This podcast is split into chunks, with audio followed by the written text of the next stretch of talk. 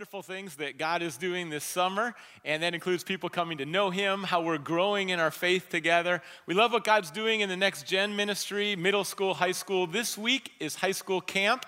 They take off today, come back Thursday. Can you pray for the high school camp this week and what God will do in the lives of the next generation? Can I get an amen?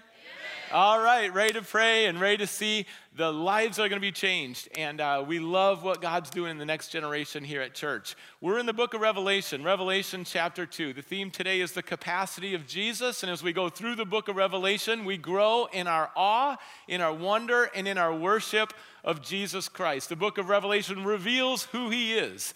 And Jesus is speaking to his followers, and he's encouraging them to keep going and not give up. The capacity of Jesus inspires us. We're in Revelation chapter 2. If you ever need a Bible, let us know. We'll provide one for you. It's pretty accessible on your phone as well. And I encourage you to dive into these chapters alone, in a life group, and together. Let that be your rhythm during the week, alone in the Word, in a life group, in a family, a, a, close connected community of friends, and then together as well. Let God's Word dwell in us richly. Let's pray. Father God, we thank you for your goodness. Jesus, we thank you how you speak to us. We're listening, our ears are open, our minds, God, renewed by you, in our will, in alignment with heaven. We worship you, Jesus. We pray in your name. Amen. No one is more committed to churches than Jesus. Jesus consistently cares for churches, communicates, comforts, he loves the local church. And if we're going to be like Jesus, we also serve and build up the local churches. This is God's heart. And as Jesus communicates to seven different churches, historically, this took place about 90 years after his birth. He's talking to these seven different churches, and I encourage you to listen to his words and also listen to his heart. You're going to hear the heart of Jesus in the messages he brings throughout the book of Revelation. This is the resurrected Lord. You might wonder, what has the resurrected Lord said? Well, we have it right here in the book of Revelation. So don't skip this book. Don't take it into some strange places, heretical places, but let's solidly walk through this book. Today, you can bring your suffering to Jesus. The capacity of Jesus, He is able to carry our burdens. You can bring that suffering to Him because He is faithful, and He will fortify your faith. If you're going through a difficult time, He will build up your faith as you trust Him. We're in Revelation chapter 2, and our passage is shorter. Starting in verse 8, this is to the church in Smyrna. To the angel of the church in Smyrna, write These are the words of Him who is the first and the last, who died and came to life again. I know your afflictions and your poverty, yet you are rich. I know the slander of those who say they are Jews and are not, but are a synagogue of Satan. Do not be afraid of what you are about to suffer. I tell you, the devil will put some of you in prison to test you, and you will suffer persecution for 10 days. Be faithful even to the point of death, and I will give you the crown of life. He who has an ear, let him hear what the Spirit says to the churches. He who overcomes will not be hurt at all by the second death. When I see the city Smyrna, I think of Smyrna, Tennessee, because the person who led me to Jesus in college is from that small town in Tennessee. Smyrna, Tennessee, I traveled back there to thank him and celebrate with his family. In a dormitory where very few people knew Jesus, he had the courage to knock on my door. My whole life, no one had the courage to tell me about Jesus. He was the very first one. And I'm so thankful on our campuses, middle school, high school, college campuses, for students who share their faith, who don't shrink back, because there's people like me out there who have never heard and are interested. And when I see the word Smyrna, I just thank God for Mike Helton and the courage that God gave him to share the gospel. And I hope that we too will share the gospel with our neighbors and our loved ones. Smyrna here is not Tennessee. What? That's not Tennessee? No, that's present day Turkey. And it's one of seven churches. Take a look at this map as you think about the churches in the book of Revelation. John is on the island of Patmos, and it's just off the coast there. You see Ephesus, that was our message last week as we took a look at the church that had lost their first love. And the second message is Smyrna, traveling north about 35 miles, still on the coast. This is a city where there's a lot of trade. This is a major port city in what was then Asia Minor. And it is the only of the seven churches then, the only city that still exists today. And we have a couple pictures. Uh, take a look at, there it is. Uh, Izmir is thriving, you can tell. Then there was a lot of wealth for the city in the Bible. There's a lot of wealth, a lot of industry, a lot of commerce, and beautiful place. I feel like we're doing tourism for Turkey right now in these pictures. But you can see this city has survived. Now, beautiful on the outside, going back to the biblical times, there was a stadium, there were a theater, a library. The city really appeared to be flourishing, but spiritually, there was idolatry and there was immorality. And sometimes on the outside, someone's life might look like it's flourishing, but on the inside, there's a different story in their soul. And what was happening then? Well, their souls, they had emperor worship, idolatry, they also would build temples to Zeus and Apollos, Aphrodite, more idolatry. They had prosperity materially and in their careers, but their souls were sick. And we can relate in America. Sometimes we're so busy building the outside that we ignore and neglect the inside in the living water Jesus has for us. What do you do when the culture increasingly is pushing against and opposed to the Savior and Scripture. Persecution was intense in Smyrna. And how do you respond where there's persecution and opposition to Jesus? Think through clarity, and God will give it to you clarity about what matters most. Remember your calling, and this is how you live. There's a calling on your life. Jesus has called you for such a time as this with great purpose and also commitment to overcome and keep honoring Jesus. Clarity to know what matters, a calling on your life to follow the Lord, and commitment to keep going when the opposition increases. If they're bolder about sin, we're going to be bolder about Jesus. You watch today, and there's a spectrum. From this side, Christians who are very complacent, to this side, where Christians are very courageous. And as the opposition increases, you will make your decision. Am I going to lean towards complacency and kind of fit in with the culture? Or am I going to be courageous for Christ because He called me to pick up my cross daily and follow Him? And you think of that spectrum and where you are right now and where you want to be, and how is God moving you as we listen to this message? You say, well, if I'm going to be courageous, there's going to be suffering for Christ. Here's an important distinction in life, there's two kinds of suffering there's necessary suffering and unnecessary suffering. The Bible says the necessary suffering, we endure it. The unnecessary suffering, we need to exit. We need to exit from the unnecessary suffering. Well, what is some of the necessary suffering? For Christ followers, then, Rome was in charge, and for all Roman citizens, they had to declare Caesar is Lord. And that was a political statement. It's also a spiritual statement. Caesar is Lord. When they declared Caesar is Lord and there was emperor worship, they would receive a certificate saying they've completed their duty. Well, what would happen if a Christian refused to say Caesar is Lord and said Jesus is Lord? It could be the death penalty. It could be execution. It could also be exclusion from certain jobs and social circles. There was a range of persecution if you followed Jesus as Lord, but that was necessary. Jesus says here that the church had poverty, and we don't know the extent, but if there's sanctions for those who declare Jesus as Lord, the result could easily be poverty in the church.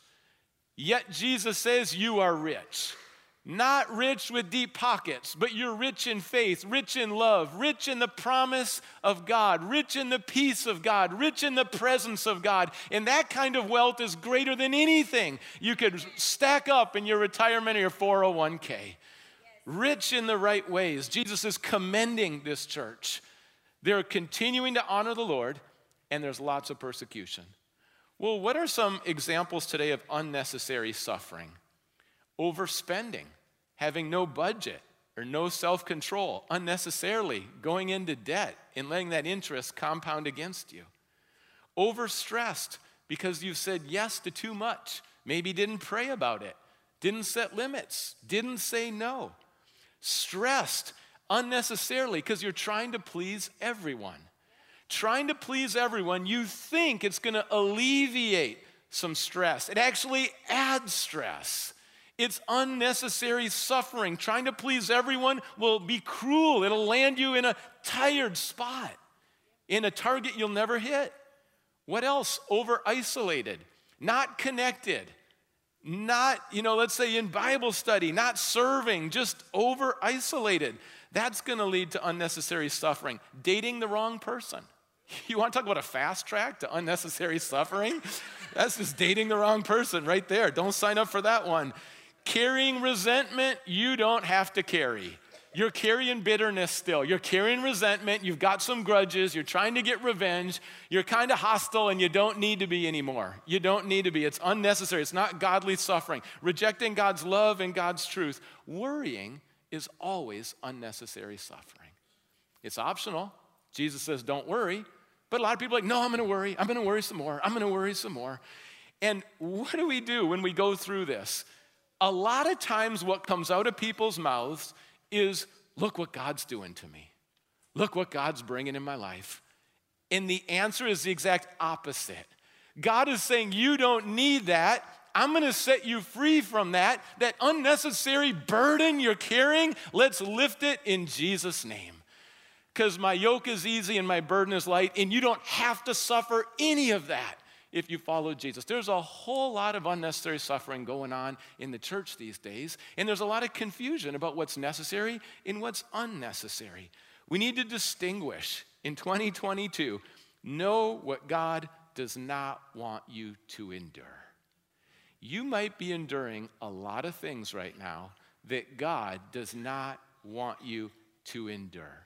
Jesus wants to set you free, and you can declare this is not coming with me. God is calling me forward. God is calling me to the next level. God is calling me to walk by faith, and this can't come with me. This resentment can't come with me. This dating relationship can't come with me. This overspending can't come with me. This trying to please everybody can't come with me. I'm going to be free in Jesus' name today. And you can leave a lot lighter than what you came in. And don't say these burdens are from God. No, God's the one who's going to lift those burdens and set you free. Well, the flip side of that is know what is worth suffering for now. The things that are worth suffering for, don't shrink back from those things. We often say we want to become like Jesus. We want the church to become like Jesus. Well, how does the church, the people of God, become like Jesus? Well, individually, we become like Jesus. We spiritually mature and become like Christ. Well, here's the consequence of that. When you become like Jesus, you will be treated like Jesus. Well, I only want the first part. I just want to become like Jesus. I don't want the treated like Jesus part. So we try to pretend like there's a version that we can become like Jesus, but not treated like Jesus. If there was social media today, imagine what Jesus would receive in the DM.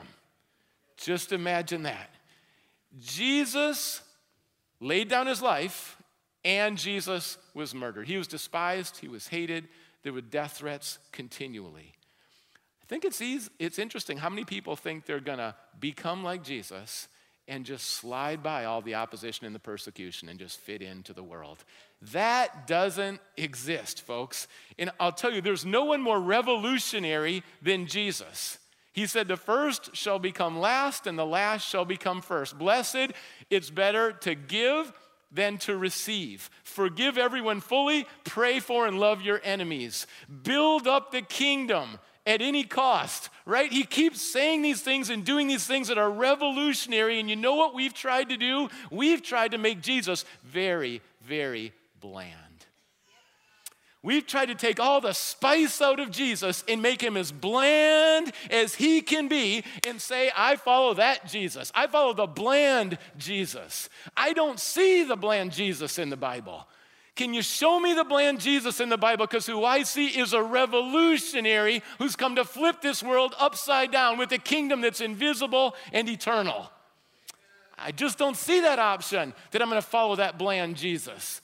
Well, there's no bland Jesus in the book of Revelation. He is the resurrected King of kings and Lord of lords. And you need to know that if you're going through some persecution for your faith. In Smyrna, they had it coming from every direction. The Gentiles with allegiance to Rome wanted to wipe them out. There were Jews in the city who opposed them. In fact, the opposition there was so intense. And it's important to note Jesus was Jewish and that Jesus loves Jewish people, and we love Jewish people. I have a rabbi in my family, I have many Jewish people in my family. I love Jewish people. This particular synagogue here in Smyrna, Jesus says it's a synagogue of Satan. Well, what does that mean? That doesn't sound very politically correct. Uh, he is saying that they are serving the purposes of Satan in Smyrna as they're trying to wipe out and kill the Christians. Again, we love Jewish people. Jesus is talking specifically in a very frank way about a synagogue there in Smyrna. All that intensity. And you think of the name Smyrna, and when you unpack it, the root word there is myrrh. Think of that word myrrh. Now, where does that sound familiar? We think of that at Christmas time. There is a paradox with myrrh that mirrors the paradox of the Christian life. On the one hand, when you think of myrrh, you might think of a fragrance, a perfume. There's an anointing there that's tied in, that anointing oil with myrrh. And you might think in the Nativity, the birth of Jesus. They came with gold, frankincense, and myrrh. There is a birth metaphor there with myrrh. Now, there's also a death component with myrrh. Myrrh was a symbol of death, embalming a body that was deceased.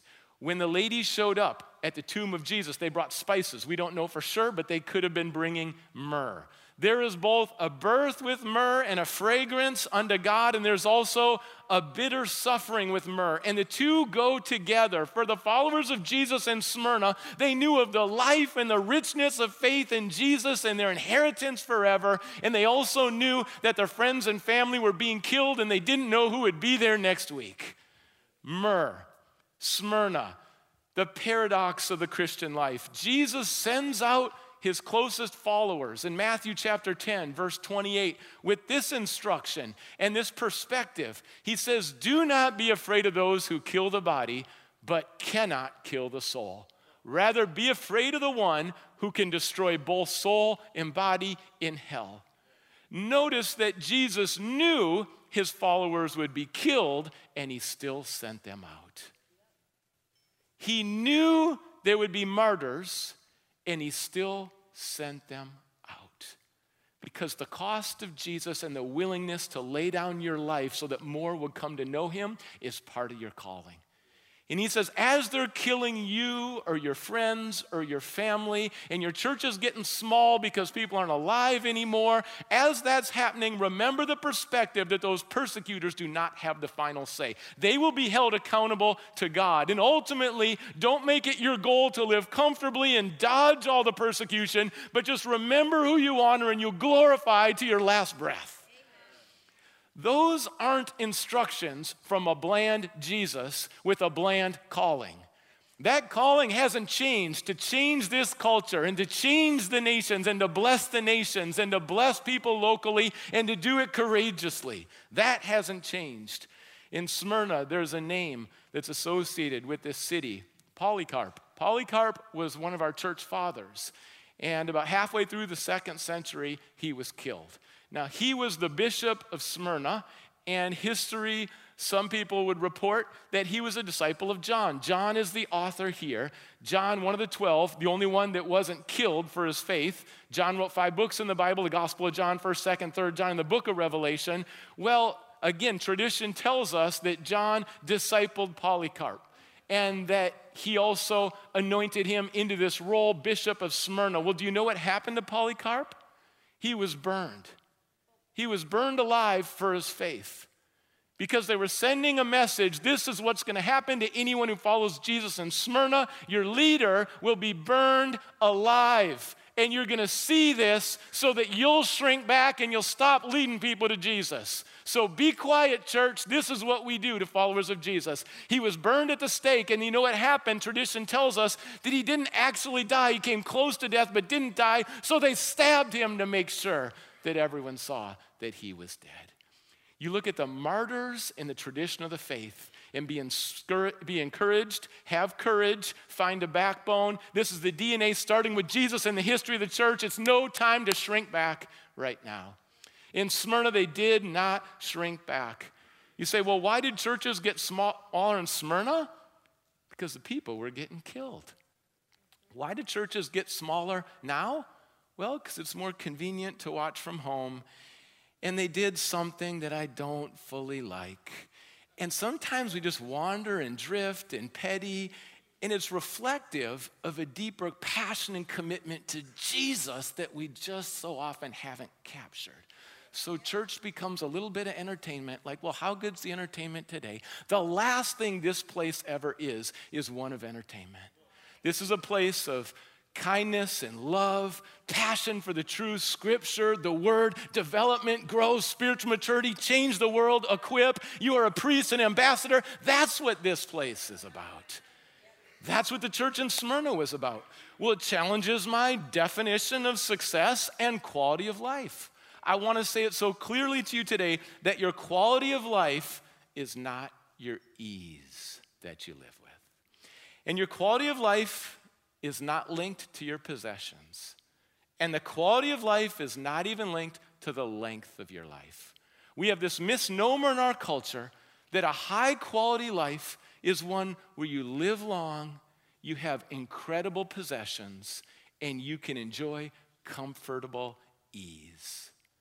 And that is not the story of Jesus' life, and that is not the picture that he paints. Now, if you live long, praise God.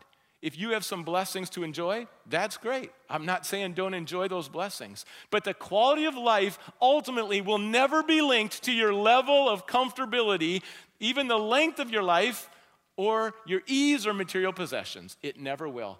Well, then what will the quality of my life be linked to? The quality of your relationships and building up the kingdom of God. That's what life is about. That's what the life that is truly life is about. Follow Jesus, abundant life, abundant relationship with God, relationship with other people, abundance. And out of that, yes, it starts at home, eventually it comes to church as well. And out of that, build up the kingdom of God because that's what will last, not our possessions. And that's a paradigm shift. Wait a minute, I've been climbing the wrong ladder for a long time. Well, if so, come on down and here's the other ladder. It's called the kingdom, and actually, down is up. Let's go. Let's go. So that change challenges us, it changes us. When there's more challenges than you wanted or expected, than you're used to, than you've ever tasted, than you thought would happen, you say, it's worth it. For Jesus, it's worth it. For the kingdom, it's worth it. For change lives, it's worth it. And in fact, spiritual growth is often fueled by the challenges and the suffering that we go through. Here's the next truth know that worshiping Jesus will change your perspective and your perseverance. We're going to take a look at Revelation chapter 4 and 5, springboard there today, because in those two chapters, it's time of worship. It's coming before God's throne. And I believe the suffering they're going through in Smyrna leads them to the throne of God. If you haven't spent time in these two chapters recently, spend time in Revelation chapter 4 and chapter 5. This is uh, from Revelation chapter 4, starting in verse 8. What's happening? Each of the four living creatures had six wings and was covered with eyes all around, even under its wings. Day and night, they never stopped saying, So you can listen to this the throne of God in heaven. Holy, holy, holy is the Lord God Almighty, who was and is and is to come. And if you don't like repetition, you're going to be challenged in heaven. because there's a whole lot of repetition in heaven. Holy, holy, holy. That word is going to echo throughout heaven. And when you get tired of hearing the word holy, you're going to hear holy, holy, holy is the Lord God Almighty who was and is and is to come. And look at verse 11. Well, what else? What are they declaring? You are worthy, What do we declare in the middle of our suffering? You are worthy, our Lord and God, to receive glory and honor and power. For you created all things, and by your will they were created and they have their being. When we say glory, honor, power belongs to you, Jesus, we are aligning with heaven. Do you get a taste of the worship in heaven? How passionate is your worship? And I'm not even talking about this building, I'm talking about during the week. Where are you with worship? Because when the worship shrinks, the complaining increases. When the worship shrinks, the self consumed increases. When the worship shrinks, the perseverance starts to decline. Those are linked to worship. If they're falling down, falling down humbly in heaven, on their knees, on their faces, doesn't that call us to spend a little more time on our knees and on our faces? Doesn't that cause us to see God and magnify Him and we might decrease just a little? Doesn't that put it in its right spot? How are you doing on your knees? How are you doing on your face? It's just a physical posture, but it's good for your soul. It reminds us of our humility before God and the greatness of God, and that He is worthy, and that we are willing to serve or suffer for the name of Jesus. That's the posture and song of heaven. Don't miss it. As it is in heaven, may it be done here on earth. So that just challenged my worship. Kind of does, doesn't it? Kind of does. 24 7. That's the worship in heaven. Not one day, one hour, couple songs. They're praising Jesus. That's the only heaven. You say, Well, I want the heaven without the songs and the loud praise, without the repetition, and without the angels, and I want that heaven. That heaven's not there, folks. This is the only heaven. Here's the perspective Jesus says you're going to be in prison, there's going to be persecution. The devil, this name devil, it means accuser. The devil's the accuser. The Holy Spirit builds you up. The devil wants to take you down, steal, kill, and destroy. For 10 days, what does that mean? There'll be a starting point and an ending point in Smyrna. You're going to notice this intense persecution. You're going to suffer, but you're going to make it through this. We're going to walk through the valley of the shadow of death. And Jesus says, Do not be afraid. Today, do not be afraid.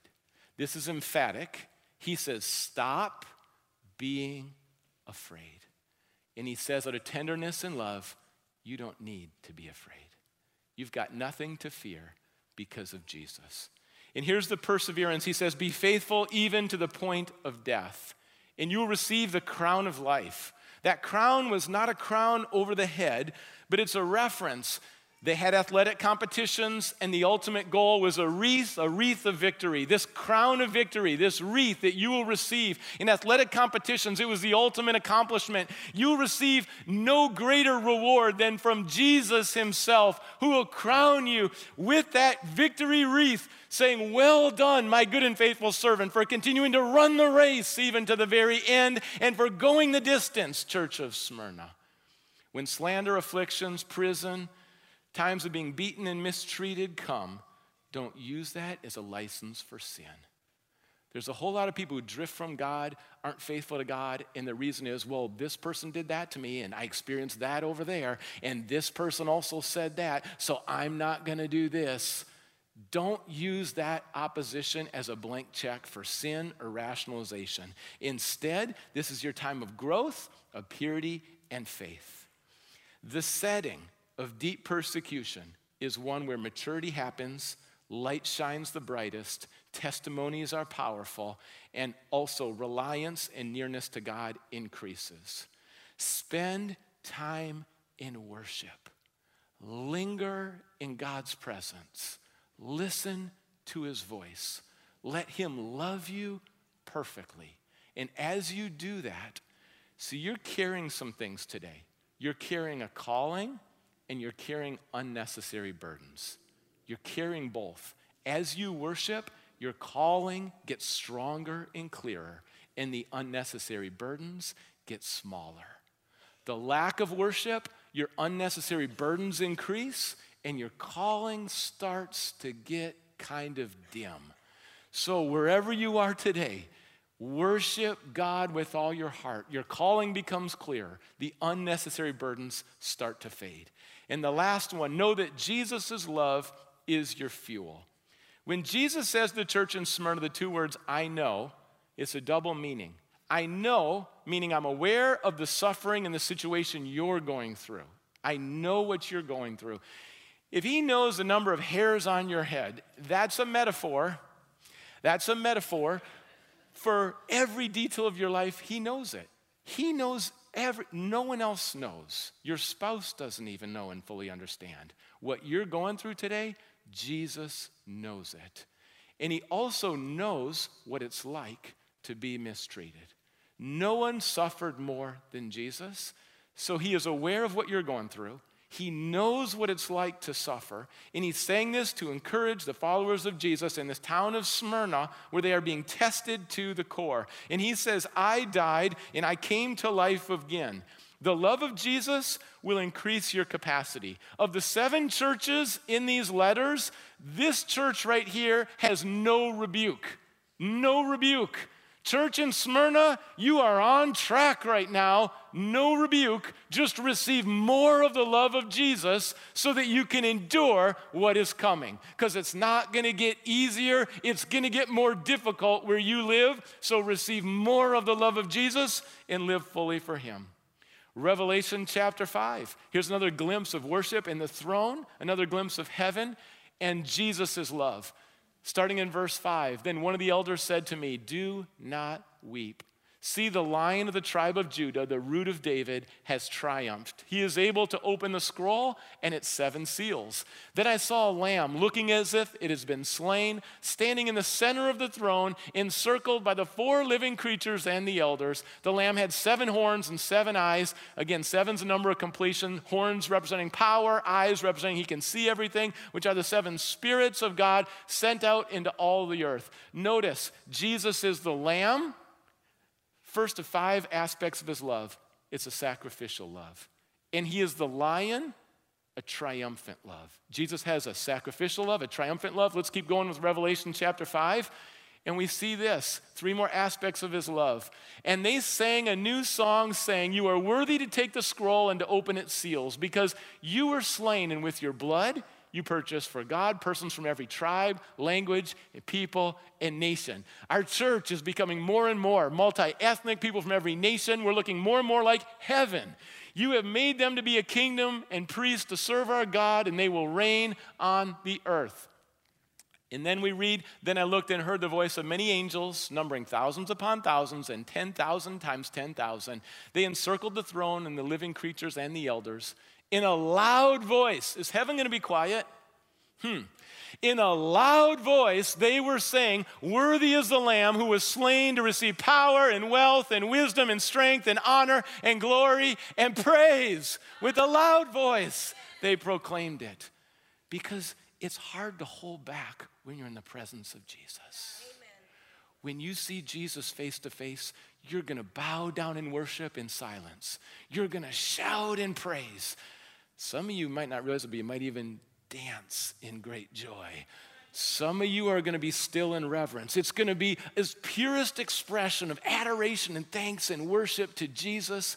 That's what's happening in heaven. Again, why? Because of his love. It's an international love. Every tribe, tongue, and nation will be represented. It's an intentional love. He chose to pay the ultimate price for our sins. And it's an eternal love that will never diminish or fade or run out in our lives, we get tastes of love, and it tastes so good. We just want to hold on to those morsels. Sometimes those morsels can become idolatry, but ultimately, any taste of love points us to Jesus, who is the source of love, and the church in Smyrna needs to receive his love.